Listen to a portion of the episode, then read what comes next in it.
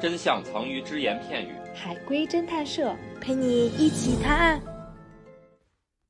浙江今天要来一个数学题，一减一的故事。上课时，我问小明一减一等于几，小明说等于五。我非常生气，于是跟着小明回家，要跟他的家长好好说道说道。但是到他家之后，我知道了，二减二等于十。请推理。和他爸妈职业有关吗？没有。爸妈是人吗？是的。这个说的是算术题吗？嗯，是也不是。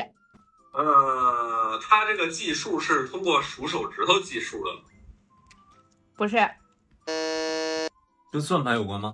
没有，那计数的方式是通过他家的物品计数，不是，然后他们家的人技术，算是这个故事有阿飘吗？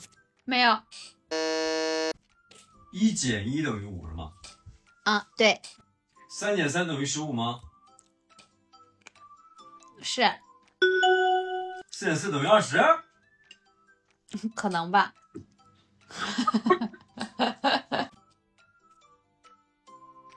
为什么这么漫长的沉默？ 来点提醒吧。是死一个人就会得到五万块钱的赔偿金吗？不，不是，我觉得咱应该猜猜二减一得啥？刚才谁说的死一个人给五万赔偿金？小明说的。我觉得小明有反社会人格，大家要注意一下他啊。小小明听到了吗？他在侮辱你。他说你有反反社会人格。他让叉叉注意一下你。啊，没关系，我们俩都是。在座的各位都不是什么好人，他他们可是会把镜子放在卧室的，他俩早都已经不是他俩 了，他俩都已经被换过了。啊对，啊，对，他给勾了去了。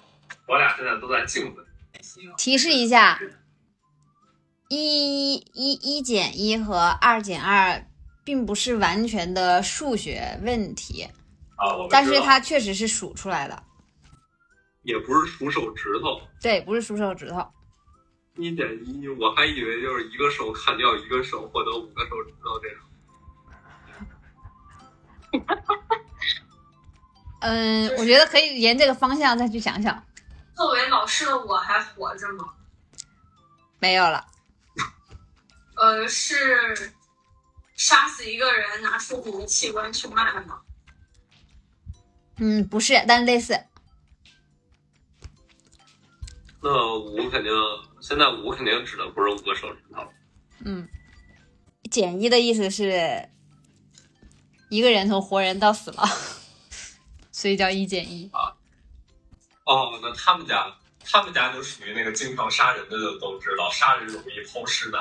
对对对对对对对，听到了什么？这你就会被封吧？我觉得这个就是那个是 CCTV 什么法那个什么今日说法还是什么那个法医，经常杀人的朋友都知道，杀人容易抛尸难。